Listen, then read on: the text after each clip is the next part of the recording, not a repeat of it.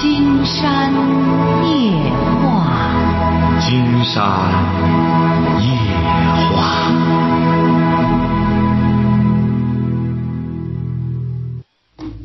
晚上好，听众朋友，我是您的朋友金山，很高兴和朋友们相会在午夜。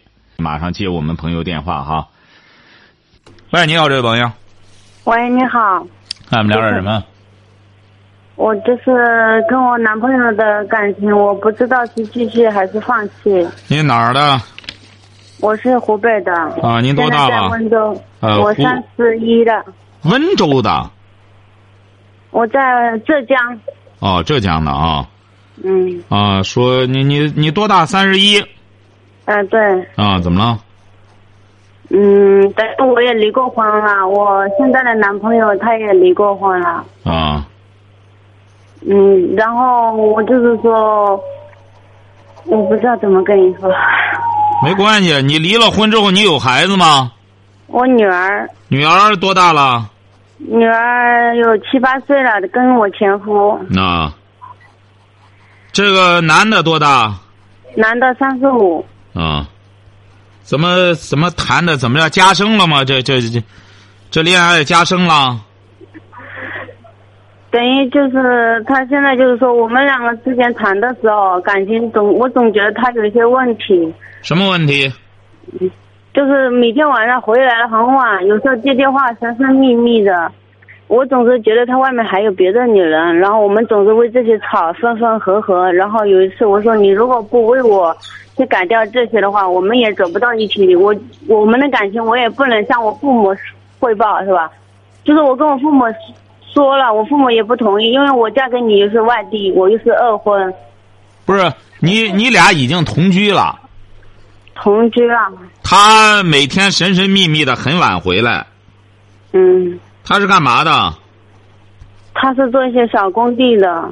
小工地，小包工头啊，也就是说。嗯，对。啊，他是什么文化？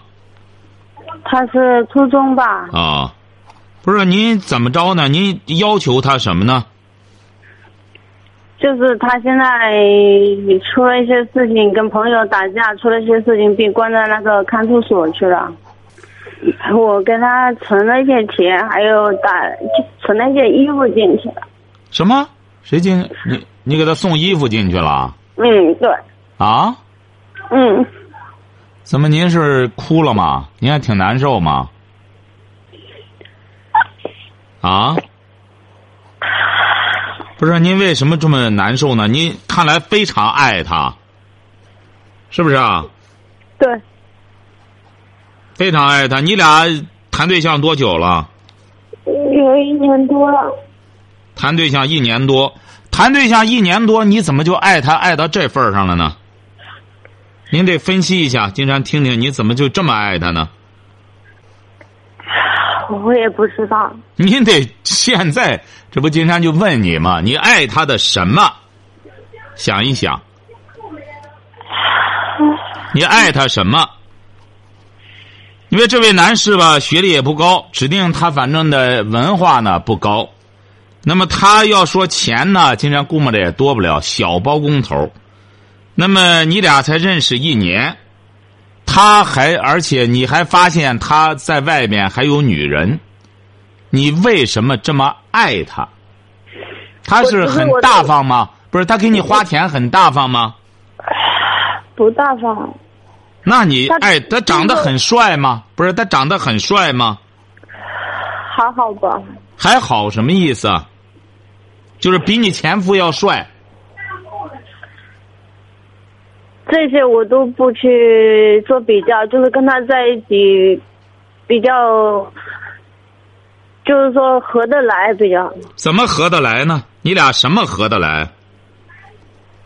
是你比如说认识了之后男欢女爱，觉得每天挺舒坦，是这个合得来呢，还是什么合得来？他每天很晚，不是他每天很晚神神秘秘的回来。你和他什么合得来？这些东西一定要认真的去想、去分析。你和他什么合得上来？我们在一起就是语言上，还有生活上，就是说生活上，生活上什么意思？是性生活上吗？他又不大在家，他只是偶尔，我就是说我们偶尔就感觉他有时候很晚回来接电话神神秘秘，然后我们就是因为这些会吵架。不是他很晚回来，他一个小包工头，他很晚回来不很正常吗？他包工程、喝酒、玩儿什么的应酬，嗯啊，对呀、这不都很正常吗？也就是说，你是抱怨这个，你很想赶快回来之后，两个人就睡觉了。你一个人就是孤枕难眠，是这样吗？嗯，也就是说，你得等着他赶快回来陪你睡觉，就因为这个我就就是开始发发出一种怨恨。不是你不上班吗？我上班啊，你上什么班？我做服装的，你每天几点下班？我一般的最晚十一点。你也下班这么晚，他得下两点回来吗？下半夜回来吗？他有时候一两点，有时候都是我回来，他就在家人。啊，这不很正常吗？他的孩子呢？他有一个儿子，他那儿子呢？他儿子是跟他，啊，他儿子多大了？他儿子有十一岁了。啊，也就是说跟你们俩，嗯，他儿子跟你们俩，他不回来，他儿子回来吗？他儿子以前都是跟他前妻的，自从他离婚之后，然后他前妻就把儿子还给他了，一直是他奶奶带。自从他什么了以后，就是他离婚之后，然后他老婆就把儿子还给他了，然后还给他了也是他妈在带，就是小孩的奶奶在带。也不跟你俩嗯，啊。那你俩整天干嘛呢？你还这么想他？一年了，还得等他回来睡觉，那你是想他什么呢？所以说，你得静下来分析一下。到现在提起他来，感动的热泪盈眶，足以说明你太爱他了。你爱他什么？现在你能理性理性的分析一下吗？金山好在给您提出建议来，因为人家现在在看守所里面啊。我也不知道我爱他什么，我只知道我的生活有他，我好像什么也不去想，也不管说以后我们生活条件会怎么样，或者不管。也就是说，你现在你现在不管这这不管不顾，将来怎么都不管，只要有他就行，是这意思吧？就是我要是跟他在一起，我就不会去考虑以后的日子还是苦还是甜的。那问题是，他一直不是他一直和你在一起，他并没有和你分开呀、他是只是偶尔的应酬晚回来了，他是很正常的。你不可能整天抱着他。你要想整天抱这个人，经常觉得不如再生个孩子，那个你整天得抱着。你要这么离不开一个抱着的人，你孩子也不大，完全可以接过来之后，你你养着。你说你现在你也得上班，他也得上班。你想想，这位这位女士，你也是过来人了，也是也结过婚，也生过孩子，至于这么娇吧吗？那么他还得去挣钱谋生，你俩不可能坐吃山空的，光在家待着，你不挣钱能行吗？那今天不知道您冤在哪里？您冤在我哪里？还有，我还有一个疑问，我不知道该不该跟你讲。你还有个什么？就是他出事之后，我我才就是说在警方那边我才知道多还有一件事情，啊？什么事儿？说吧。就是他的抓去了，他出打架抓进去的不是要验药的，验药的，啊，他吸毒对对啊对，啊？干嘛呢？这个你感到很奇、很惊奇吗？竟然觉得竟然觉得现在啊？其他的事情我都觉得我能克服过去，就是这件事情给我知道了，我现在非常的苦恼。你苦恼什么？他进去之后，这这公安就会让他戒的。你苦恼什么？现在你比如说，有些人挣了钱之后，个别人挣钱之后就把这个当成一种享受，呃，弄上几口之后，后来就戒不了了，偷偷就干什么？这犯犯罪！你这个你苦恼什么？你应该感到高兴啊！你怎么反而苦恼了呢？因为这次公安把他抓进去了，发现了这个问题，而且是现在已经在公安的监控之下。你说你你怎么还反而是很难受呢？你这么爱他，你应该配合公安，怎么劝他戒掉这个？他让你这么爱他，足以说明他也给你付出了，对你付出了。不然的话，你会你怎么会对他这样寸步不离呢？你看，你和前夫结婚这么多年，都生儿育女了，都没这感情，和他这才一年，就难舍难分。那么谁不会犯错误呢？谁不会有个七灾八难呢？他三十四五，干个小包工头，挣了钱了。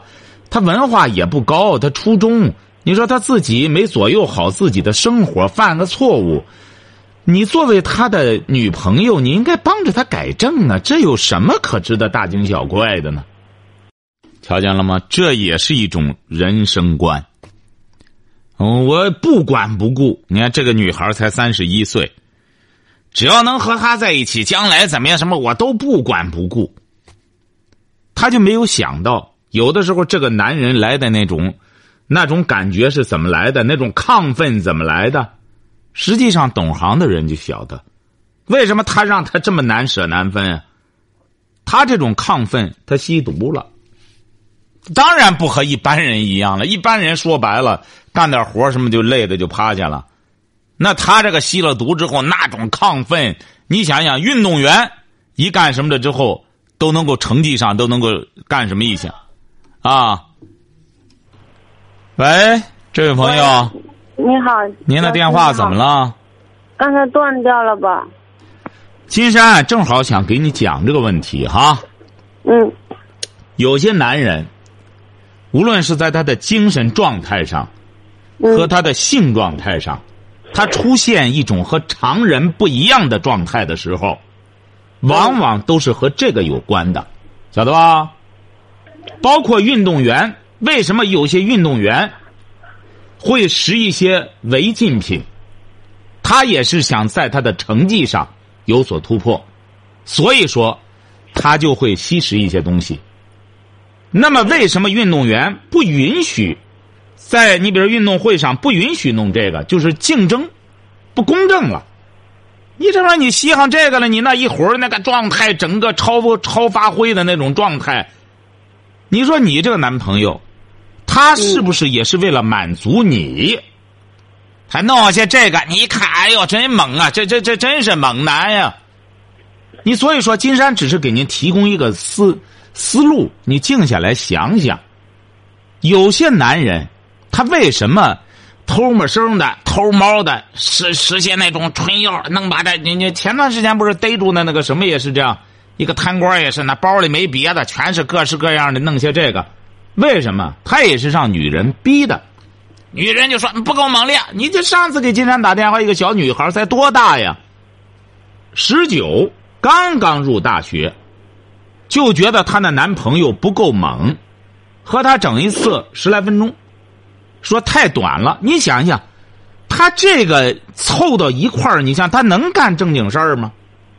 所以说，金山才说，一个好男人，一个健康的男人，他是和他的妻子和他的女朋友有着密切的关系。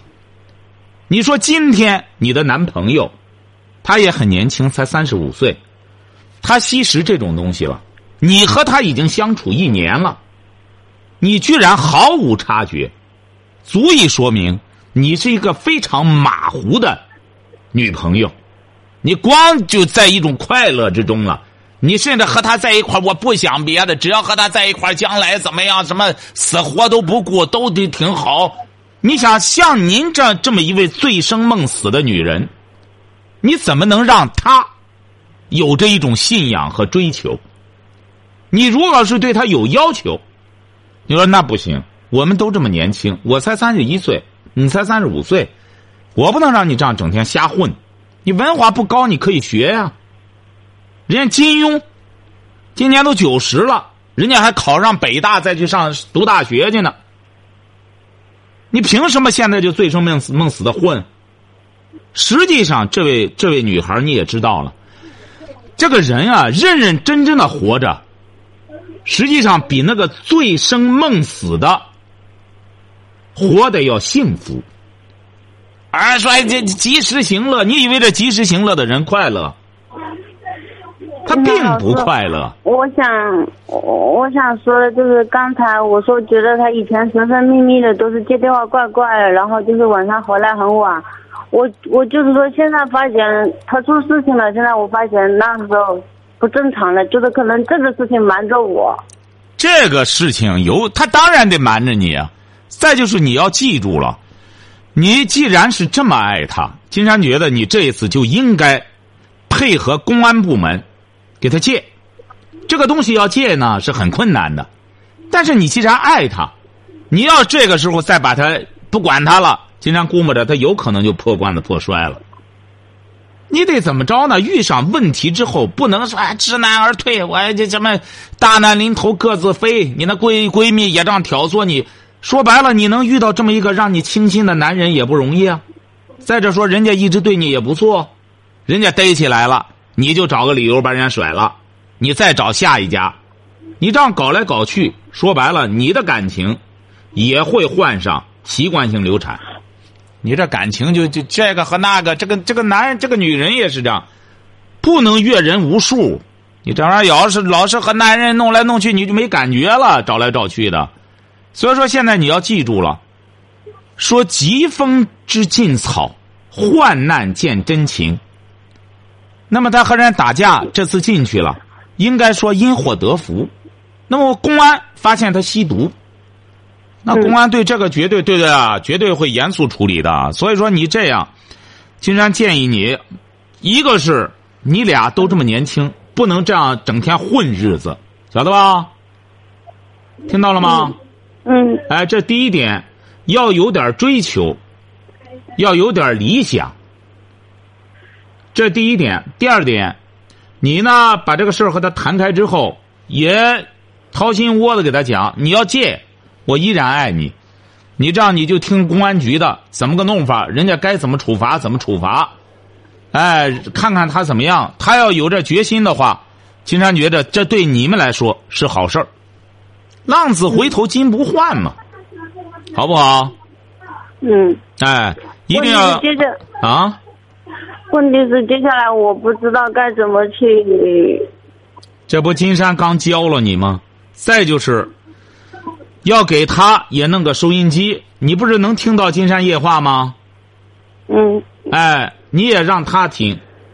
他现在反正是拘留，也可以听，让他听。买本金山的书也让他看看，慢慢学着有理想有追求。你们都还很年轻，改正过错是有机会有时间的。好不好？还有什么问题？就是我现在过年，我我家人都要我回去过年，我又不想回去，而且我也不想，就是我不知道该不该去他家过这个年。到看守所，看守所允许你陪他吧？什么？看守所允许你陪他过年吗？他里面肯定不影响，但是就是他写信出来说，如果我不想回家的话，就去他家过年。啊，去他家过年也成，你不需要委屈，你千万不要再委屈了哈。你有什么委屈的？这日子都是你过成这样的，又不是说别人给你的。您或者说金山老师，你看看本来是挺好的，突然天上掉一块大砖头来砸着我们了。您这道全是你俩自个儿走的。你说这说白了，现在阳光大道有多少？是不是？啊？所以说你不走。你俩合伙走这道你还哭呢？竟然觉得你哭给谁？你关键是他没什么可委屈的，又不是别人酿苦酒让你喝，全是你自个儿弄的，就是你没有理想、没有追求造成的，整天浑浑噩噩的过日子，就过成这样。还有，还有就是说，我现在我家人本来就反对我跟他在一起。家人反对你这个事儿就看你了，你也三十一了。你要说今天，你十八九，金山觉得呢，还会说你不是小孩了，你也生过孩子，当过妈，当过媳妇，你而且是二婚，你说你还是啥玩意儿不知道？你这时候说白了，这位小姑娘，你再弄无知的话，那就不行了，那你就要为你这种无知付出代价。就是金山。在选择中写的。我们现在不是很多年轻人卖萌吗？哎呦，不知道，不会做饭，在家里从来也不会，一水都不会烧。那可以，你要为此而付出代价。男人给你做饭，男人给你热水，男人给你伺候这一套。你以为男人闲的没事来伺候你啊？你最终要为此付出代价，晓得吧？你现在也是这样，很简单嘛。你也能听到金山的节目了。过去不知道，情有可原。你现在得听啊，听了之后就懂得人情世故。每一个成年人要对自己的行为负责任。哦，你光享有法律赋予的权利了啊，真好！你看我成年了，法律赋予的我也可以参选什么的。那你还有相应的义务呢。你呀，也不是闲的没事干。你不要以为你那闺女扔给你前夫，你就没事干了。你听了金山的节目之后，你就晓得，一个母亲像你现在，将来真正给你讨债的是你闺女。你不是没事干，你也看到了，你们走到今天，是和文化水平低是有着密切关系的。你说你你你这个爱人才三十五岁，这么年轻，你说你走条正道，挣点钱，两个人过一种健康的日子，你多好啊！你非得弄这个，弄这个你就让公安局弄进去了，是不是啊？你这个世界的大趋势也是这样，你得文明、遵纪守法，你的生活也得不断的走向文明。这还弄来弄去的，老跟着一些就往下下道走的这些东西，还认为还挺酷。这弄来弄去，这不自己挤兑自个儿吗？所以说，记住了哈，过年呢，要觉得到家里去呢不好交代的话，就到他家里去。为什么呢？也安慰他姊妹几个。他有哥哥，也有姐姐。我的妈，人一大家人呢。关键你去，人家让你去吧。你又没结婚，你跑那儿去，人家一看，啊，我说兄弟让你给把他。人一看我兄弟和你就在一块同居同的进监狱了，人乐意吧？关键是人容你不容你啊？不是，问题是他家人都很好，都对我很好，但是我就是说我还没嫁给他，名不正的，言不正的，我就是不知道该如何选择。你要现在感情上实在拿不准，金山就建议你呢回家回你家去，然后呢过节这这段时间静下来想想。如果要是你还是很爱他，金山刚才已经给你讲了，就配合公安部门，帮着他度过这一劫，戒掉毒瘾，晓得吧？好不好？嗯。好不好？好嘞，再见啊！喂，你好，这位朋友。哎。你是金山老师吗？没错，我们聊点什么？哦，我我家是我我我家是聊城的。哎，说普通话最好说普通话，很好。聊城的怎么了？啊。你多大了？你多大了？我有我我儿子今年九岁。啊，你儿子九岁，说。就是那个因为家庭的一些矛盾，呃，我嗯嗯一些事情吧，对孩子不好，我我那个。我现在就是想问问吧，说普通话吧，还是说普通话吧？说普通话比你说这什么好？好吧？哦。嗯。哦，我就说那个那个家庭的一些矛盾，对孩子那个那个对我儿子不好。不是什么家庭矛盾啊？你就是家庭的一员，除了你就是他爸爸。你和他爸这个怎么闹矛盾了？不是不是，我我我和他爸爸没有，俺俺俺两个关系一直挺好。啊，你和你婆婆闹矛盾了？嗯，我对象有个弟弟。啊，你和你小叔子，你和你小叔子干仗了？也没干仗，就是说我这个小叔子吧，他在不正干，不也也不也不工作，从外边借高利贷。哎，我婆婆吧一直给他还。那你就管不着了，你结婚了，反正你甭管他了，你婆婆爱爱给他儿还还去。哦。对不对？他还他的，你们都各自成家了。你这玩意儿就不这玩意儿比不是小事儿啊，是不是啊？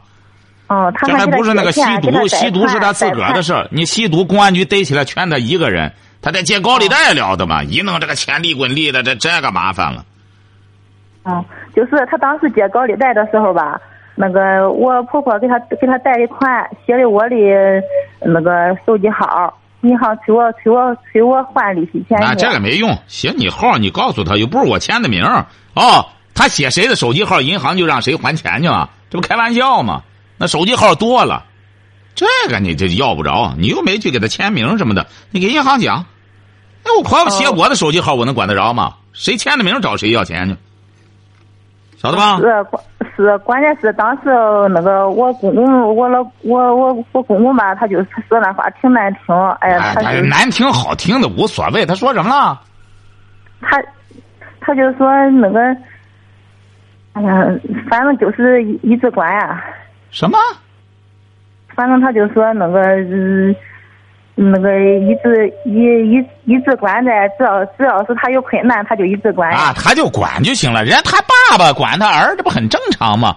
你就和你老公在外边好好过就行了。反正这个沾上一溜皮，那你就没辙了。对你小叔子这这个这个东西，他一时半会儿出不来。你公公婆婆他愿给他还就还去就行了。你就和你老公自个儿在外边好好过日子就成了。再一个还有那个那个，他头贷头贷高高利贷之前，呃，我婆婆不是病了吗，病了两次，她她当时没钱，就住院花钱呢，都是都是给给给给俺自己要的，我当时也没谈也没比，他要就给了，不过呢，他就嗯后来发生的这些事儿吧，他那个嗯。哎呀，我就感觉我自己有点接受不了。那您就记住了，你经常告诉你哈挺纠结，听着哈，嗯听着哈，嗯听着哈，这种糊涂爹妈啊有很多，晓得吧？嗯他们为了纵容他喜欢的哪个孩子，晓得吧？嗯忽悠着别的孩子，都是我们都是一家人，帮着他渡难关，是不是啊？嗯。哎，就是像这种糊涂父母很多。你和你丈夫呢，你要掺和起来陷进去，和他理论起来，那就没完没了了。你就很简单，你公公婆婆呢，他没办法，儿子是他们教育成这样，在外边弄高利贷，他不还，人家就得把他这个把你这小叔子就得逮起来，这不是小事儿。所以说，你们呢，公公婆婆病了，你们就尽力而为就成了，晓得吧？尽力而为，你把钱都给他还高利贷了，你没钱了，你最终遇上事儿的事全来给我们要，我们是尽力而为，你没必要全力而为，晓得吧？嗯哎，就是尽力而为。要是你丈夫实在是大孝子，他非得干什么的话，你完全可以和他 A A 制，晓得吧？你尽你的孝，这一部分钱我要弄着管我这个家，我不能为你堵堵你那个漏，是不是啊？把我这残个洞，晓得吧？嗯哎，至于其他的乱八七糟的事儿你越扯越黏糊，最终你就出不来了。就按金山这个思路来处理就成了哈。就是现在气的我那个心挺纠结的，听着啊，你纠结那个不不是不是，你生气以后的感觉，这你自己慢慢消化就成了哈。金山把这哦话说到这儿，你明白就行了哈。好嘞，现在我主要是么，我对我儿子，哎，这个家庭现在对我对我感觉对我儿不好。你儿子多大了？今年九岁，九岁，怎么还用这个家庭对你儿好呢？你是他妈，你对你儿好不就成了吗？嗯，你就这么无能吗？你作为一个母亲，你就爱你这个儿，你几个孩子？一个，你一个孩子，你自己爱你这儿，你还你还想占那家的便宜吗？你说他怎么在对你儿好啊？